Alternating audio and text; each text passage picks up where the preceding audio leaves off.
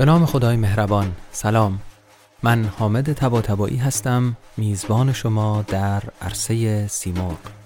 در این قسمت می‌خوایم درباره وزنهای غزلیات مولانا صحبت کنیم. و البته به این بهانه نگاهی خواهیم انداخت به بعضی موضوعات کلی درباره وزن شعر در ادبیات فارسی. امیدوارم که بشنوید و لذت ببرید.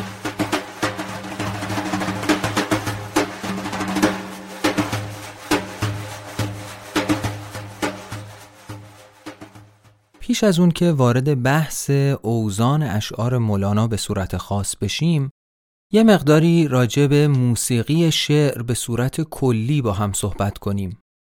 وزن همه موسیقی شعر نیست بلکه یه بخشی از موسیقی شعره و عوامل دیگری هم هستند که به موسیقی شعر کمک می‌کنن. در دستبندی عوامل موسیقایی شعر وزن شعر چیزی است که استاد شفیع کتکنی به اون میگن موسیقی بیرونی شعر. استاد شفیع کتکنی در کتاب موسیقی شعر چهار نوع موسیقی رو برای شعر تعریف می‌کنن. اولین موسیقی موسیقی بیرونی یا همون وزن شعره. تمرکز ما در این جلسه روی همین نوع موسیقی است. خب می‌دونیم که موسیقی بیرونی رو خیلی وقتا با افائیل عروزی با وزنهای عروزی نشون میدن. یک توضیح خیلی کوتاه و ابتدایی بدم برای اون دسته از دوستانمون که ممکنه اصلا آشنایی با وزن و خصوصا وزن عروزی نداشته باشن. ببینید این وزنهای عروزی که با این کلمات از ریشه فعله مثل مثلا فائلاتون، مستفعلون اینجور چیزا بیان میشن اصلا شما رو نترسونه. کارکرد اصلی این اوزان عروزی این هستش که آهنگ شعر رو به شما منتقل بکنن. حالا من سه وزن بسیار مشهور و متداول در ادبیات فارسی رو وزن عروزیش رو برای شما میگم بعدم یک بیت از حافظ در اون وزن می‌خونم. شما تلاش کنید همون آهنگی رو که در وزن عروزی میشنوید در اون بیت هم بشنوید. وزن اول وزن فائلاتون فائلاتون فائلاتون فائلون آن شب قدری که گویند اهل خلوت امشب است. یا ربین تأثیر دولت در کدامین کوکب است.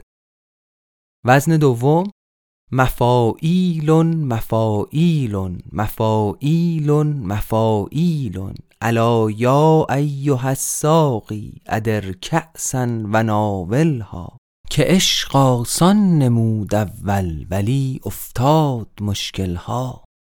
وزن سوم مفعول و فاعلات و مفاعیل و فاعلون ساقی به نور باده برافروز جام ما. مطرب بگو که کار جهان شد به کام ما. همینطور که می‌بینید این وزنهای عروزی در واقع اون آهنگ شعر رو برای شما به صورت اوریان و فارغ از اون کلمات اصلی شعر بیان می کنند. اما موسیقی شعر محدود به همین موسیقی بیرونیش یا وزنش نیست. نوع دوم موسیقی که استاد شفیع کتکنی پیشنهاد میدن بهش میگن موسیقی کناری و اشاره داره به عواملی که در موسیقی شعر مؤثرند اما صرفا در بعضی جاهای خاص بیت خودشون رو نشون میدن و در تمام قسمت های بیت نمی‌تونن بیان. مثلا ردیف و قافیه از این نوع هستن. فقط در انتهای مصرع ها می‌تونن بیان. نوع بعدی موسیقی شعر چیزی است که استاد شفیعی بهش میگن موسیقی درونی.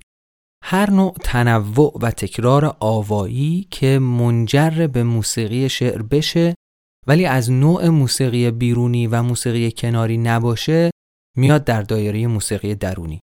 شاید واضح ترین مثال اینجا آرایه واجارایی باشه. وقتی که یک صدا یک صوت در شعر تکرار میشه و این یه حالت موسیقی به شعر میده. مثلا حافظ میگه که خیال خال تو با خود به خاک خواهم برد که تازه خال تو خاکم شود عبیرآمیز. این خ در اینجا یک موسیقی انگار به این شعر داده. خیال خال تو با خود به خاک خواهم برد که تازه خال تو خاکم شود عبیرآمیز. و اما موسیقی چهارم که استاد شفیع یکتکنی پیشنهاد میدن موسیقی معنوی شعره و اون تمام تناسبات و تضادها و تشابهات معنایی است که یک هماهنگی معنوی موسیقی گونه ای رو بین اجزای شعر به وجود میاره. آرایه های شعری معنوی مثال های این نوع موسیقی هستند. مثلا آرایه ایهام وقتی که ما واژه ای رو به دو معنا می‌تونیم تعبیر بکنیم یا دو معناش تناسب داره در بیت ما آرایه ایهام داریم که یکی از مصادیق موسیقی معنویه.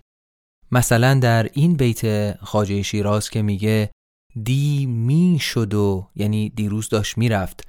دی می شد و گفتم سنما عهد به جایار گفتا غلطی خاجه در این عهد وفا نیست. این عهد دوم دو معنیش در اینجا تناسب داره. یکی به معنای عهد و پیمان دلدار که خب وفایی درش نیست. دوما عهد به معنای روزگار یعنی در این روزگار در این زمان. حالا اینکه واقعا این آرایه های معنوی را آیا میشه از جنس موسیقی گرفت یا نه یه مقدار به این برمیگرده که ما تعریفمون از موسیقی چیه و آیا هر نوع تناسبی رو می‌تونیم در دایره اون تعریف قرار بدیم یا نه. حالا خیلی واقعیتش به این مسئله ما نخواهیم پرداخت به خاطر اینی که امروز ما تمرکزمون روی همون موسیقی بیرونی اشعار مولانا هست و به سایر جنبه های موسیقایی اشعار او نخواهیم پرداخت هرچند که اون جنبه ها هم بسیار مهم و جالبند و شاید به یاری خدا در قسمت های دیگری به اون جنبه های موسیقی شعر او هم پرداختیم. حالا بریم و یه مقداری راجع به موسیقی بیرونی اشعار مولانا صحبت کنیم.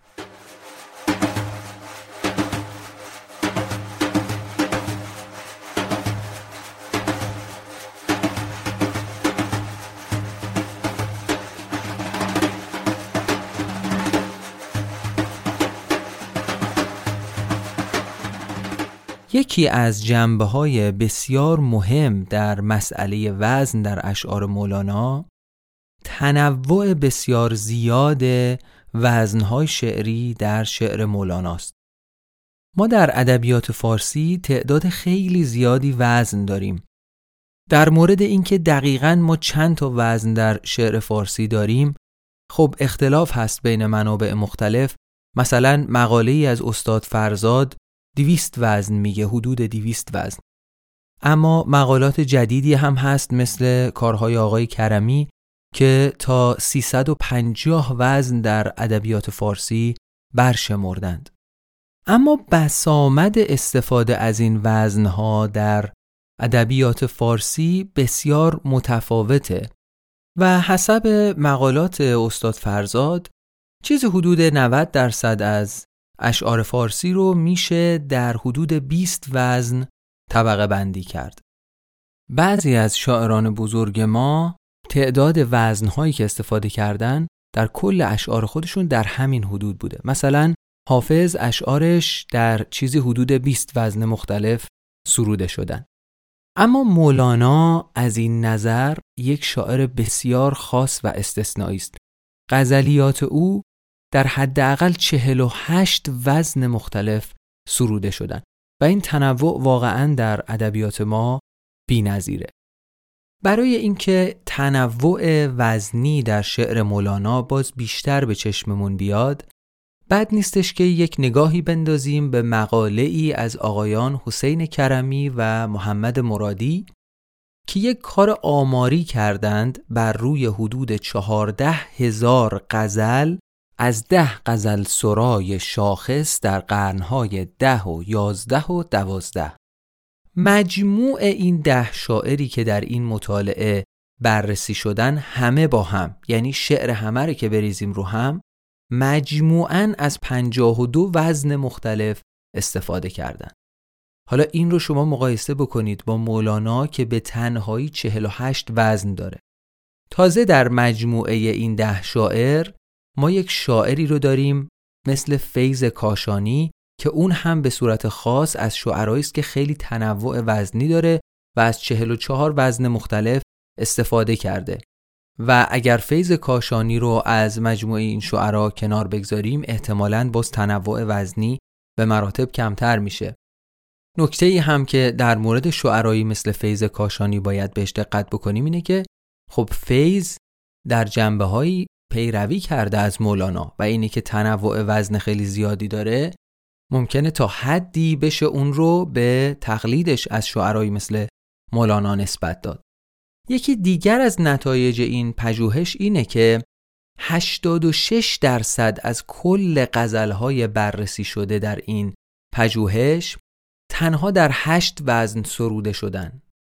یعنی اگر ما فقط هشت وزن رو می شناختیم می‌تونستیم وزن 86 درصد از کل غزلهای این ده شاعر رو تعیین بکنیم.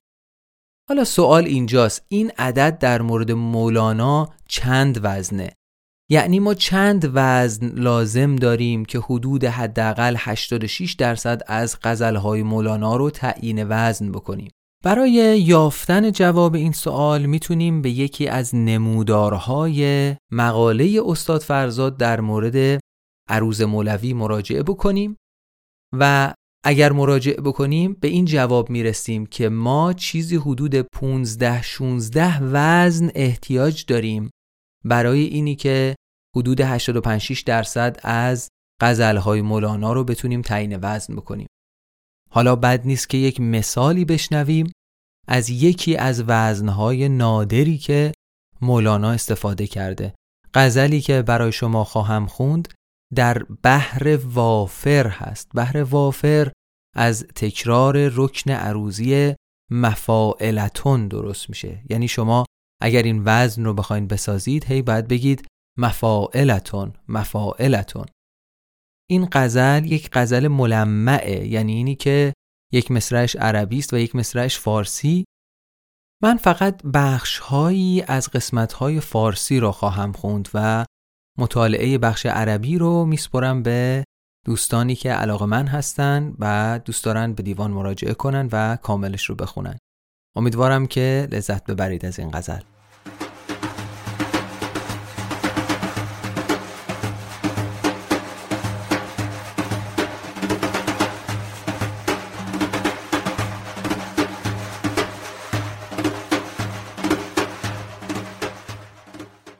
تن و دل ما مسخر او که می نپرد به جز بر او. عجب خبری که می دهدم دل و غم او کر و فر او. مرا غم او چو زنده کند چگونه شوم ز منظر او؟ عجب چه بود به هر دو جهان که آن نبود میسر او؟ سحر اثری ز طلعت او شبم نفسی ز انبر او. خبر نکنم دگر که مرا رسید خبر ز مخبر او.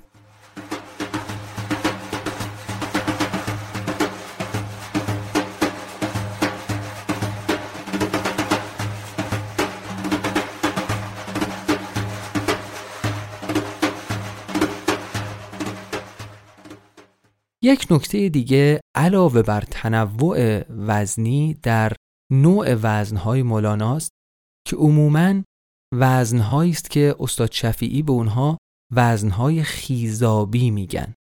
حالا وزن خیزابی یعنی چی؟ وزن خیزابی در مقابل وزن جویباری است. اینها از اصطلاحات ابداعی خود استاد شفیعی کتکنی است. وزنهای خیزابی وزنهایی هستند که یک حالت دوری در اونها دیده میشه که یه حالت تند و هیجانی به اونها میده. مثلا این غزل مولانا رو همه شنیدیم. مرده بودم زنده شدم گریه بودم خنده شدم دولت عشق آمد و من دولت پاینده شدم. ممکنه بپرسیم چرا این وزنها این حالت رو دارن؟ یعنی ساختارشون چجوریه؟ عمدتا وزنهای خیزابی وزنهایی هستند که از تکرار یک رکن عروضی ساخته میشن. البته حالا قانون کلی و همه شمول نگیم ولی عموما اینطورین. مثلا همین بیت رو ببینید. مرده بودم زنده شدم. گریه بودم خنده شدم. در اینجا رکن عروضی ما یا به اصطلاح دیگه پایه عروضی ما مفتعلونه که چهار بار تکرار شده. مفتعلون مفتعلون مفتعلون مفتعلون. یعنی وقتی که به ساختار عروضی نگاه می‌کنیم می‌بینیم که یک رکن عروضی با تکرار خودش این حالت دوری رو برای ما ایجاد می‌کنه.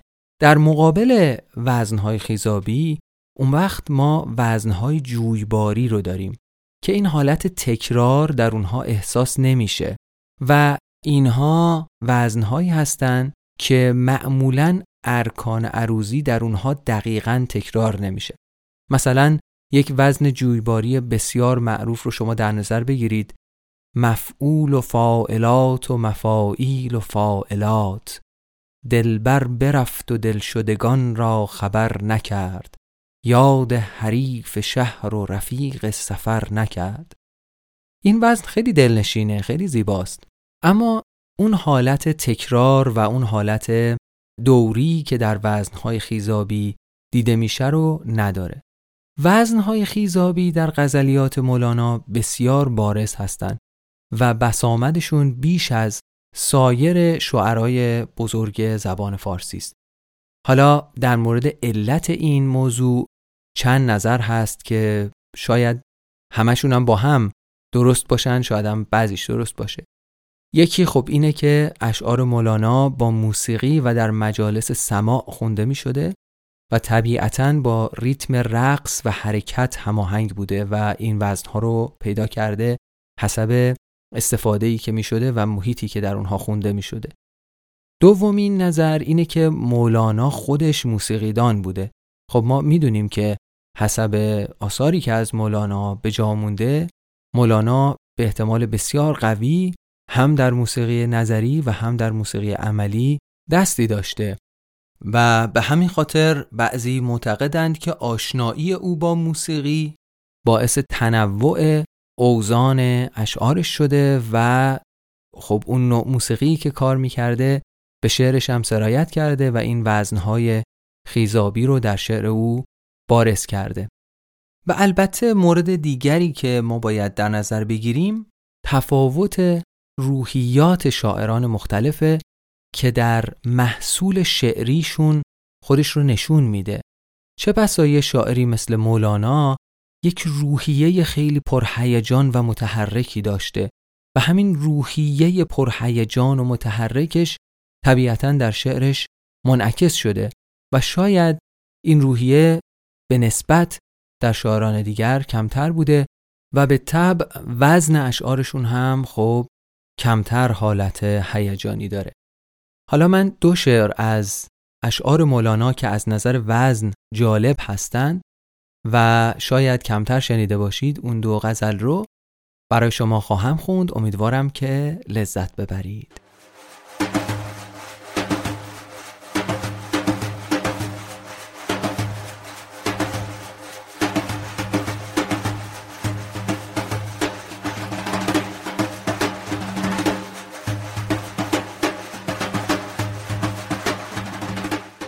شعر اول وزنش طبق نظر استاد فرزاد هست مفعولاتون مفعولاتون. البته وزنهای دیگری هم گفته شده با اونا الان کار نداریم. بیشتر به موسیقیش می‌خوایم توجه کنیم. مفعولاتون مفعولاتون. چون دل جانا بنشین بنشین. چون جان بی جا بنشین بنشین. عمری گشتی همچون کشتی. اندر دریا بنشین بنشین. چون می چون می تلخی تا کی؟ همچون حلوا بنشین بنشین دفعم جویی فردا گویی. پیش از فردا بنشین بنشین. یار نقزم اندر مغزم همچون صحبا بنشین بنشین. هان ای محرو برگو برگو. ای جان افزا بنشین بنشین.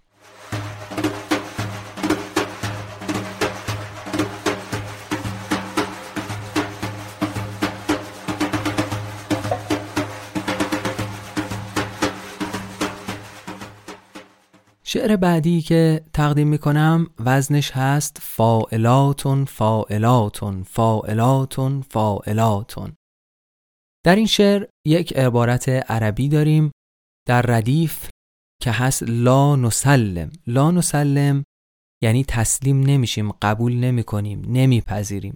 یه اصطلاحی هست که در مدرسه ها قدیم استفاده می شده در بحث و جدل ها وقتی که حرف طرف مقابل رو نمیپذیرفتن می‌گفتن لا نسلم حالا شاید امروزه هم در حوزه های علمی استفاده بشه. دوستانی که تجربه دارن می‌تونن بگن. در شعر سعدی هم هست یعنی یک اصطلاحیه. مثلا سعدی میگه فقیهان طریق جدل ساختند لمولا نسلم در انداختند. لما یعنی برای چی؟ چرا؟ لمولا نسلم در انداختند یعنی شروع کردن به بحث و جدل کردن. حالا این شعر رو بشنوید. امیدوارم که لذت ببرید. اما پیش از اون من از محضر شما تا عرصه سیمرغی دیگر خداحافظی می‌کنم. امیدوارم که خوب و خوش و سلامت باشین.